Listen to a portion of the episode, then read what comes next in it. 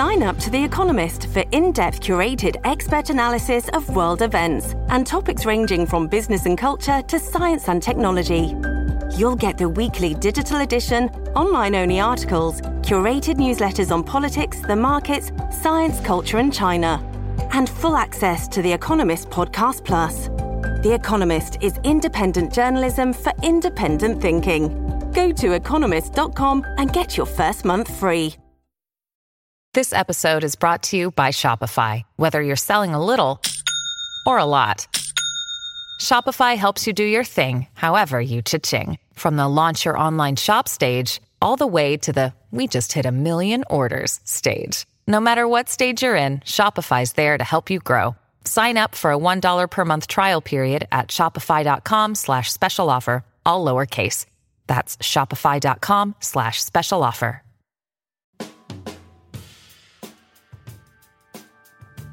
We've heard a good bit this season about Southern stories, Southern music, and even Southern silence. Today we're going to talk about what's at the root of all of that Southern language. If you flip through the pages of the new Dictionary of Southern Appalachian English, which was released this week by the University of North Carolina Press, you'll find the stories of tens of thousands of words and phrases that are unique to the American South. There are some words like ring-tailed tooter and woolly booger that I was sure must have only ever been said by my grandfather. I'm sure you'll find words like that for your family too. And in the history of Appalachian language, you'll find the history of Appalachia. This confluence of Scotch Irish and Native and African dialects blending together to create a new sound.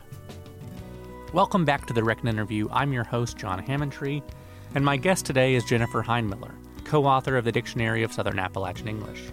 Today, we discuss the early 20th century origins of this project, her process of gathering and investigating new words to include in a collection like this, the way that Southern Appalachian English has changed with new technologies like radio and TV and the internet, and of course, some of her favorite terms and phrases that are included in this edition of the dictionary. I promise this will be the most fun you've ever had with a dictionary, so let's go ahead and get started with this week's episode of the Reckon Interview. Jennifer Heinmiller, thank you for coming on the Reckon Interview. Thank you for having me. You are the co-author of the Dictionary of Southern Appalachian English, covers I believe eight states that make up the Appalachian South and something like 10,000 entries. Exactly how many words could we expect to find in this dictionary? And, you know, it's structured in kind of an interesting way. So how's it set up? Yeah, it's at ballpark around 10,000. The text itself is more than 1.3 million words in length. So it's a it's a pretty hefty volume and it is kind of different from your typical dictionary in that it's a historical dictionary which means that each entry consists of the head word and then usually a pretty short definition and then a paragraph of historical citations and by citations, I mean uh, examples taken from historical documents or recorded interviews or newspaper clippings that really show the word in context. And it provides a, a really great illustration of how that word was or is used. And this is actually an update of an older project that was originally the Dictionary of Smoky Mountain English, and that was published, I guess, about 15, 16 years ago. Why w- was this originally undertaken to try to document this region of the country's English? How does it differ from the rest of American English? And how did you determine what regions to cover in your adapt, uh, updated version? So, the impetus of this project was originally a research project undertaken by Joseph Hall, who was uh, originally hired by the U.S. National Park Service to document the speech and culture of the people in the Great Smoky Mountains. And that was back in 1937. That was just after Service had established Great Smoky Mountains National Park uh, in 1934, and they decided they wanted to create a record of the people who had lived in the area prior to the park being founded. At the time, the Park Service was actually in the process of removing all of these residents from their homes and finalizing land purchases in the area and determining the boundaries of the park. As you can imagine, there was a lot of conflict uh, regarding what the park would look like, both in the boundaries and just, you know, what it would take. And you had some people asserting that it should be a completely natural area free of human inhabitants, uh, like the other national parks, especially those out west.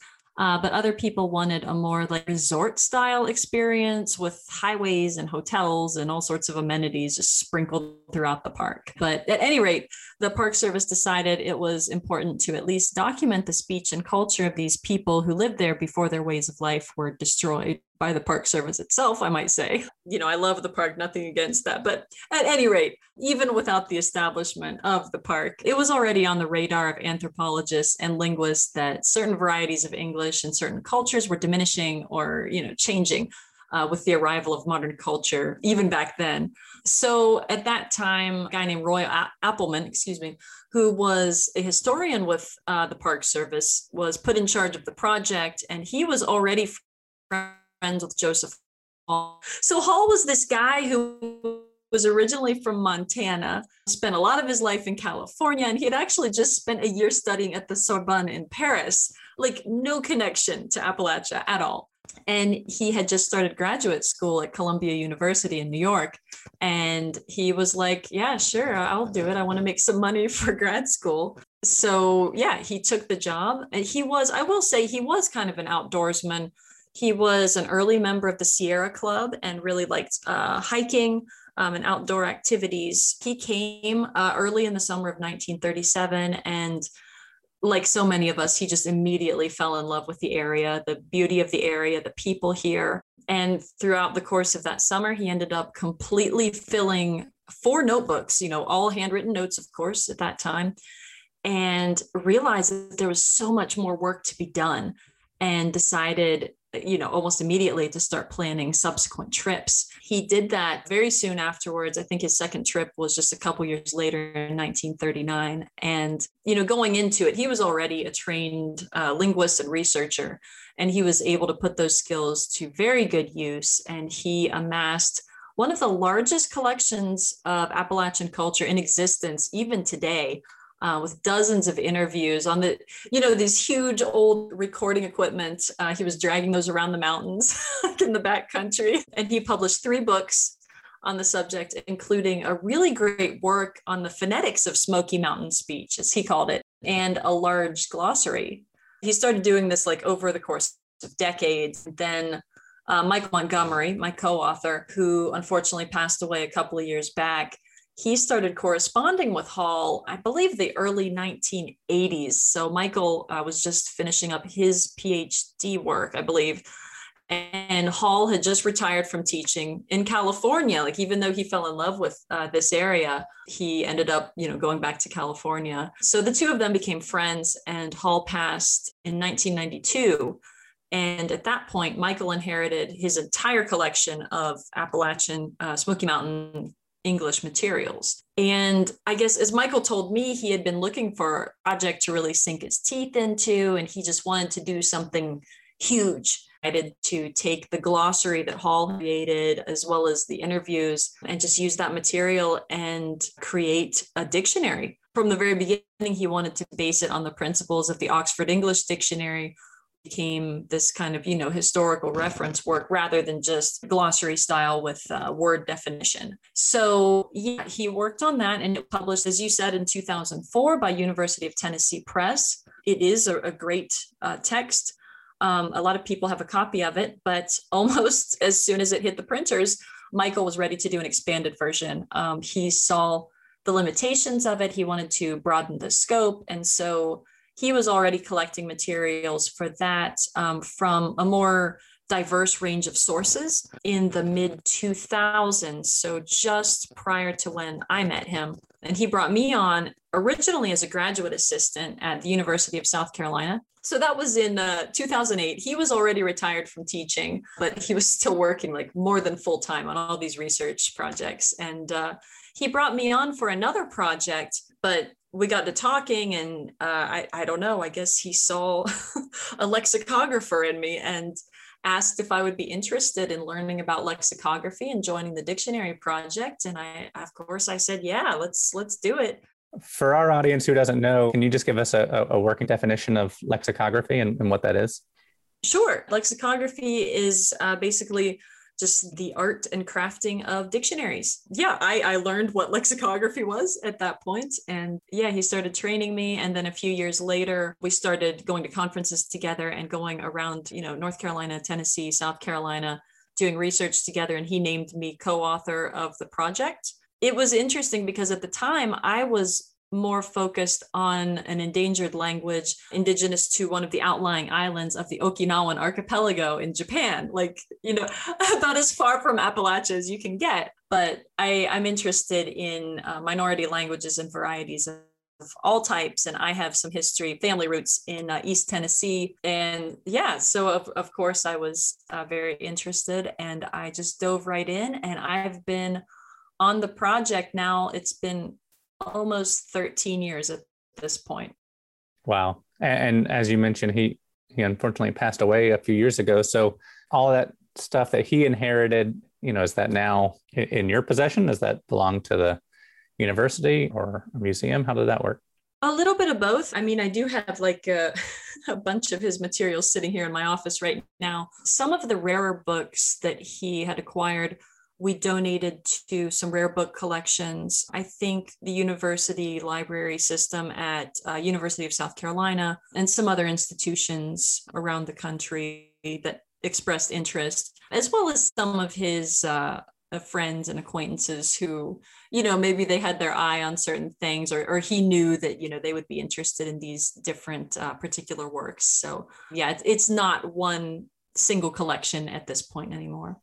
Well, tell us a little bit about what distinguishes the type of Appalachian English, Southern Appalachian English that y'all have collected in this dictionary versus not that there's any sort of standard American English, but compared to other parts of the country, what are some of the hallmarks of Appalachian speaking and, and writing? Sure. I mean, on the surface, you know, Appalachian English, as you said, it's immediately recognizable as being different from more mainstream or standardized or, you know, any of these uh, problematic words we want to use. So, those varieties of American English, and listeners pick up on that immediately. And there are a lot of differences in the vowels and even in the cadence of phrases and sentences. And sometimes the syllables in words will have different emphasis um, from, from the more mainstream varieties one one example that I can think of is the word Tennessee. You know, in mainstream English is Tennessee, but in Southern Appalachian varieties, you have a couple of shifts there. The vowels are slightly different, and then you have the emphasis shifted a bit. So you get something more like Tennessee. And this can vary from place to place and even person to person, but we do see some general patterns. And we put together a pretty comprehensive overview of some of these features in the uh, introductory front matter section of the dictionary. And I would definitely encourage people to check that out. You can, yeah, reading through it, you can really see how these things are not just random, they're very rule governed um, and very systematic, just like any language. Uh, it's really pretty cool. I'm curious about how you decide what merits inclusion in a dictionary like this you know uh, how are you tracking down old words and their origins? You know in, in some ways it feels like an investigation but also a lot of transcription and and even a little bit of a treasure hunt. You know were there moments of discovery that were exciting for you looking through some of these old documents or recording some of these uh, oral histories and things like that? Yeah the question brings so many memories of this treasure hunting just as you said. And I think this is such an appropriate description of the process we undertook to compile this dictionary we really took no shortcuts in our search for terms and uh, sifting through what to keep and what to discard was really an ongoing process and sometimes resulted in battles between Michael and myself. We were able to use some really great resources. Some of the memorable ones were the Appalachian Oral History Project, which was undertaken in 1970 as kind of this joint project between some junior colleges in Tennessee and then a lot of obscure books and documents going back to the 1700s. We visited some historical societies like the East Tennessee Historical Society to consult with librarians and other experts, and frequently spoke with locals who very kindly shared their world with us. And so Michael had limited mobility. I was very much the uh, the boots on the ground half of the outfit, and I I spent what must have been hundreds of hours in archives going through microfiche and microfilm. And I think my favorite part was probably reading letters written by privates in the Civil War at the University of South Carolina, uh, South Caroliniana Library. So, yeah, I spent a couple of hours there for a few weeks, like every day going in. And the librarian would bring out the actual physical letters that these soldiers had written. And th- these weren't just soldiers from South Carolina, you know, just in the region. And I actually got to feel these these letters and read the words and see the indentations of the letters on the paper and it was just an incredible experience to truly touch a piece of history like that and it was honestly a, a bit emotional to read the fear and the uncertainty in these men's words. Uh, you know, so many of them were just children, really, and they were doing something they believed in. And I found myself wanting to capture as much of their world as I could and preserve it for future generations. And through that part of our research, I'd like to think that I brought a very human element to what might otherwise be viewed as, you know, perhaps like a dry academic work. And it's really my hope that we were able to achieve that. So many of the men wrote in those letters about their fears of being killed without seeing their families again or being forgotten or just being incredibly lonely isolated. And i realized that i wanted to make the book uh, not just about the language from an academic perspective but about that human experience and how we're all connected. They weren't just faceless soldiers. They were human beings just like us. And i wanted to make it so that people generations from now could still make those connections. A few weeks ago on, on the show, we spoke with a woman named Ash-Lee Woodard Henderson, who is the co director of the Highlander Folk Center there in, in the Appalachian region. And we got to talking kind of about, you know, a lot of the assumptions that people have of Appalachia as, you know, formed by books like Hillbilly Elegy and, and things like that, being almost exclusively Scotch Irish. And I'm curious, you know, what the roots and influences of of Scottish and Irish language are in Appalachian English, but also, you know, I, I know, uh, for example, in in the dictionary you include the term Affrilachian, uh, which which we talked about with Ash-Lee. You know, what, what are some of the influences from people of the African diaspora or native descent that also shaped and affected the, the language and culture of Appalachia or or other groups of people that maybe we don't typically think about? Yeah, you're correct. A lot of people in Appalachia are indeed of Scotch Irish heritage. Historically, the majority of the communities in the region have been made up of uh, white people of European descent. But yeah, it, it is very diverse these days, um, you know, especially as time has gone by. And I guess just to provide a definition for people who aren't familiar, Scotch Irish refers to the people uh, in the Ulster area of Northern Ireland. And so the people in Appalachia who trace their roots there typically have ancestors who arrived from there in the 18th and 19th centuries. We can see a lot of effects from that particular culture. And one thing that springs to mind immediately is bluegrass music. Um, so, you know, yeah, not just in the terminology, but it really is uh, pervasive in so many aspects of the culture.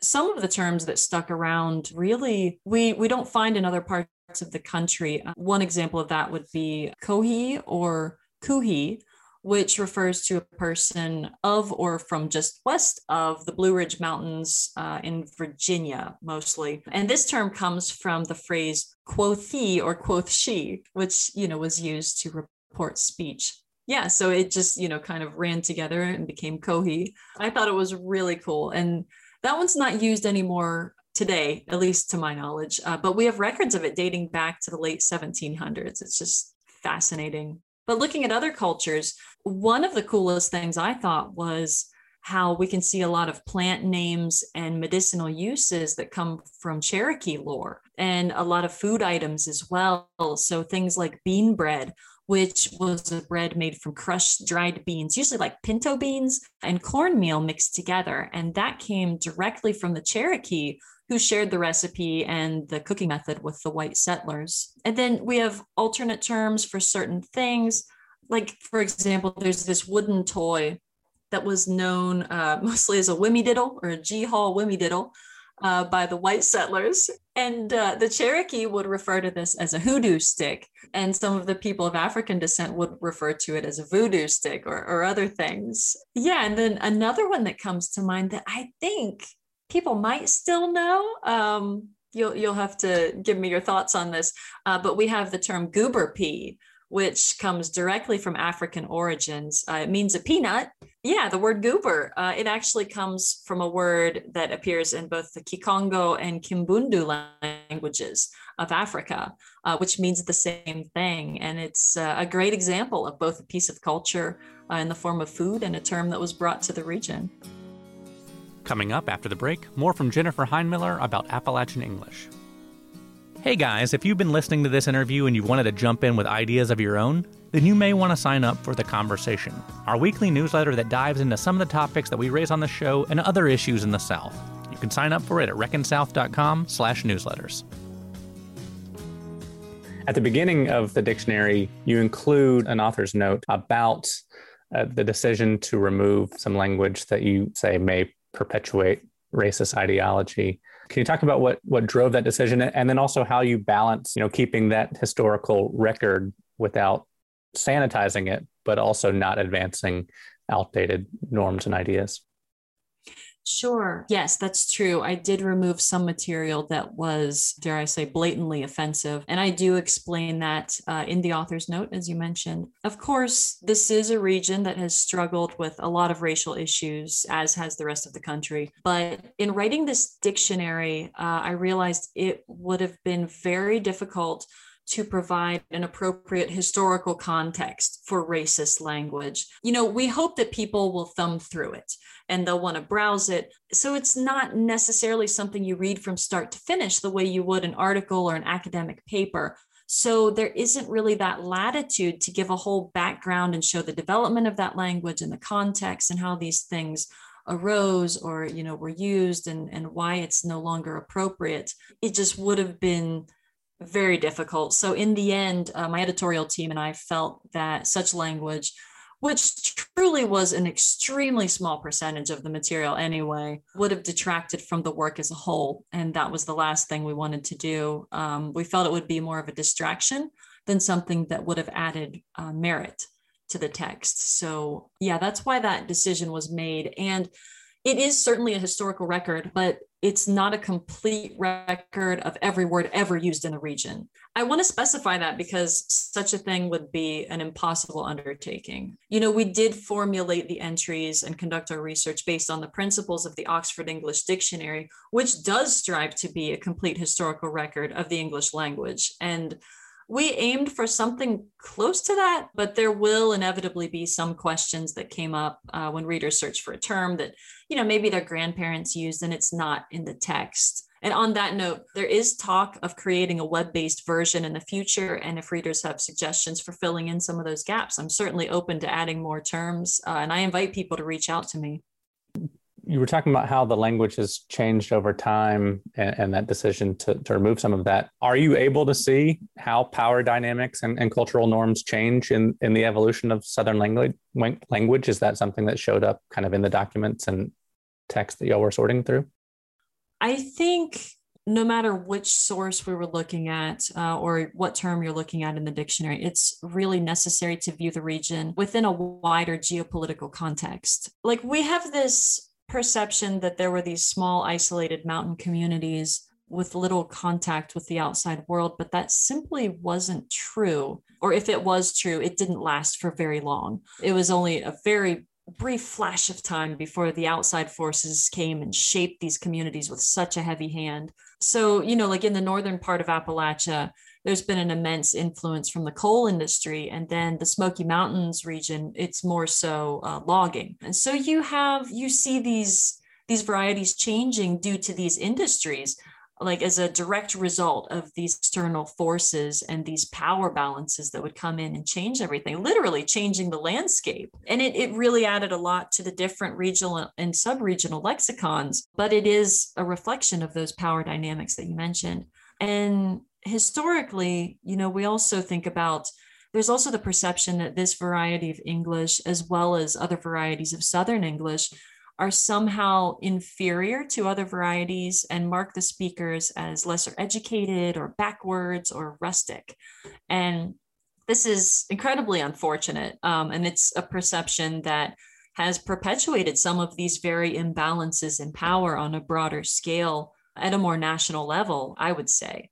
Um, it's not unique to Appalachia or the South. I mean, we can see this in other varieties of English and even other languages with varieties being perceived in various ways, some being held in higher esteem than others. And then, you know, on smaller scales, you can see like you know kids who move to other regions getting bullied for the way they speak and that's something i can personally attest to. And it can really create feelings of shame and change those dynamics you know right from the get-go. So you will see cases where people consciously change the way they speak. And then you have the opposite reaction if they return home. You might have some opposition from the family and community where they, they might feel alienated by this person who chooses to speak in a more standardized way.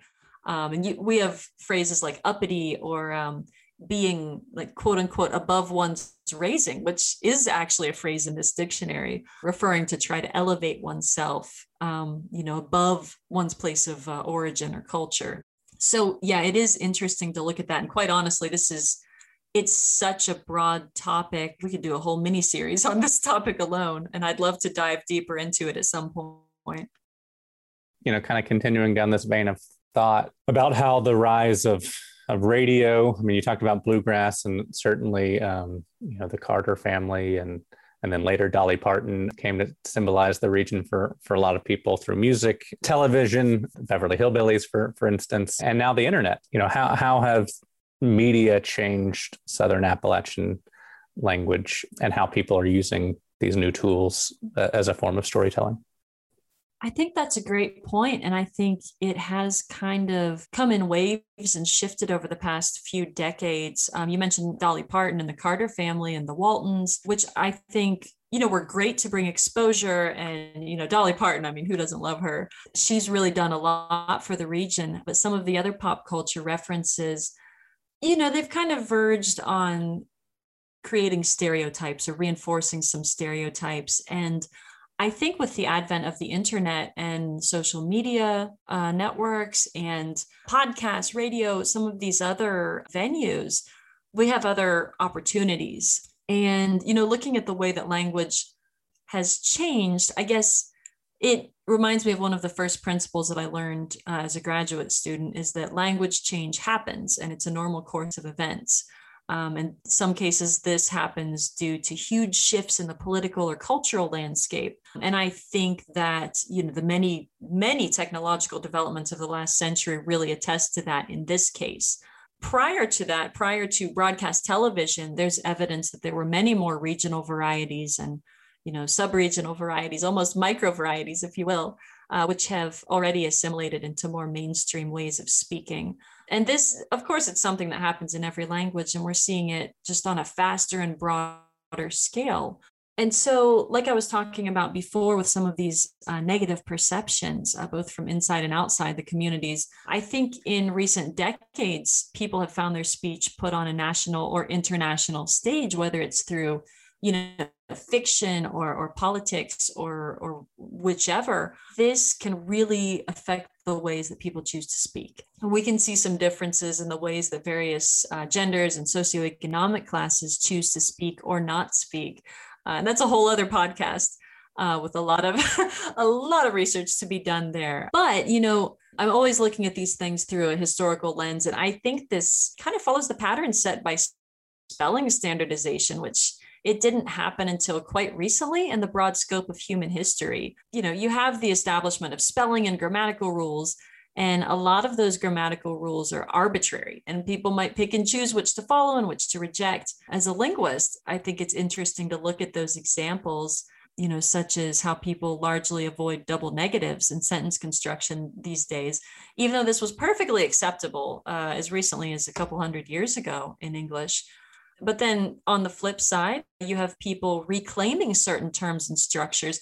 And I think we can really see this uh, in the media, like the reclamation of the term y'all and people embracing, you know, the Appalachian accent and pronunciation again. I really see it as such a great opportunity for people to get out there, tell their stories, uh, embrace their variety of the language to whatever they would like to. And there are so many platforms out there. And i just i think that if if you have a story to tell you should tell it. People want to hear it. I know even even with my little one woman podcast, you know, I, I reach more than 20 countries and it's incredible people around the world who are interested in, in Southern English, there's definitely an audience for it. So it's a, prime opportunity, whether you want to do a podcast or a blog or anything. I encourage people to put their material out there.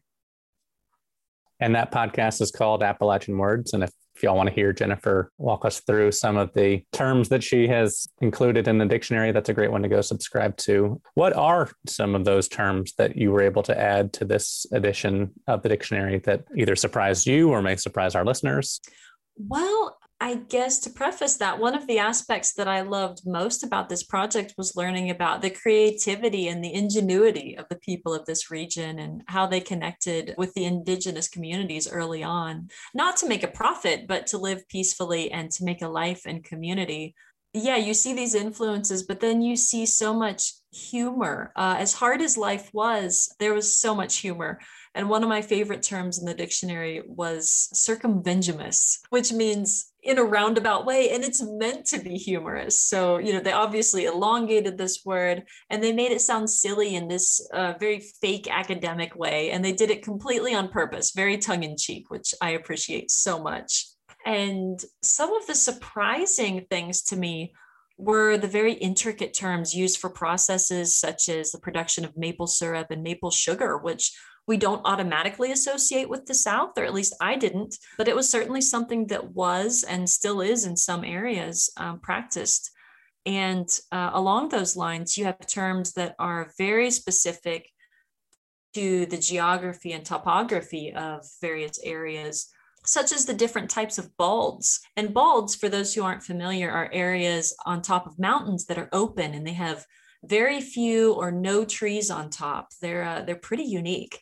And so we have different types of balds. There's woolly balds and shrub balds and other types of balds. Um, you can go through and, and, find these throughout the dictionary, but it, it, just completely depends on the flora that you find on top of these. And uh, personally, I'm a trail runner and I'm a hiker. And so learning about these terms and gaining the language lens to view these landscapes through, it really added this whole new dimension to my own personal exploration of this region. How else did working on this project affect your understanding of, of the South as a whole? I think I was really able to learn just how multifaceted it is. Even with my own personal background, we all come in with, uh, you know, preconceived notions and the connections that I made with people beyond just doing the kind of library research, it really allowed me to make connections with people who I might not otherwise have spoken with.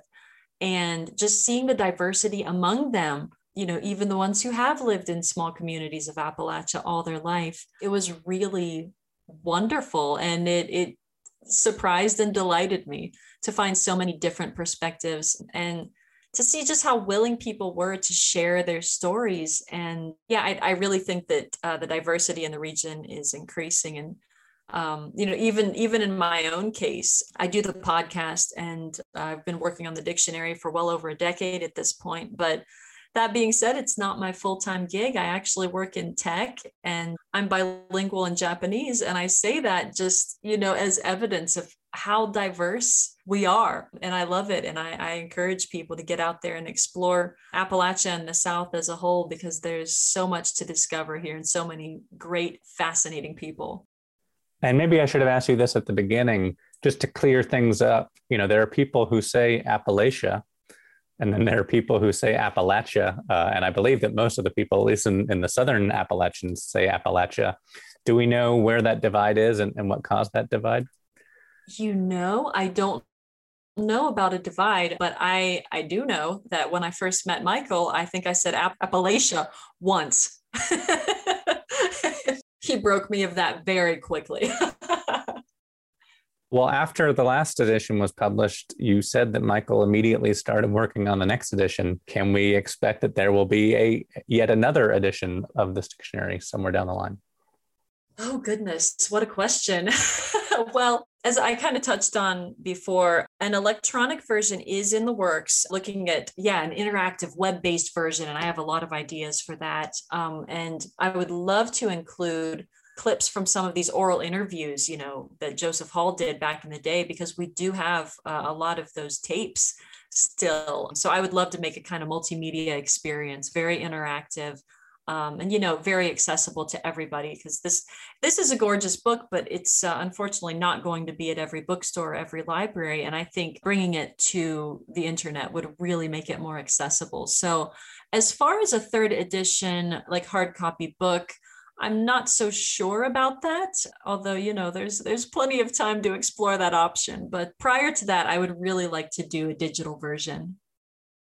Well, Jennifer, thank you so much. This was great. And people can check out her podcast, Appalachian Words, wherever you get your podcast. And then also, of course, the Dictionary of Southern Appalachian English is available in a number of bookstores uh, as well as online through the UNC Press and other independent bookstores.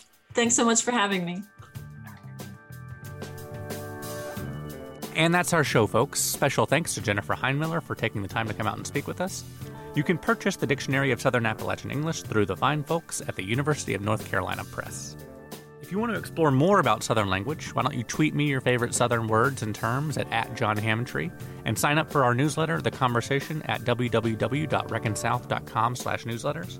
Hey, if our show has earned a regular spot in your weekly podcast rotation, please help us keep it going by sending your favorite episode to a friend and asking them to subscribe. And then go leave us a five-star rating on Apple Podcasts. The Reckon interview is executive produced and hosted by me, John Hammontree. It's edited by Kanika Codrington and the terrific team at Edit Audio. And our original theme music was written and recorded by Alexander Ritchie. Until next time, thanks for reckoning with us.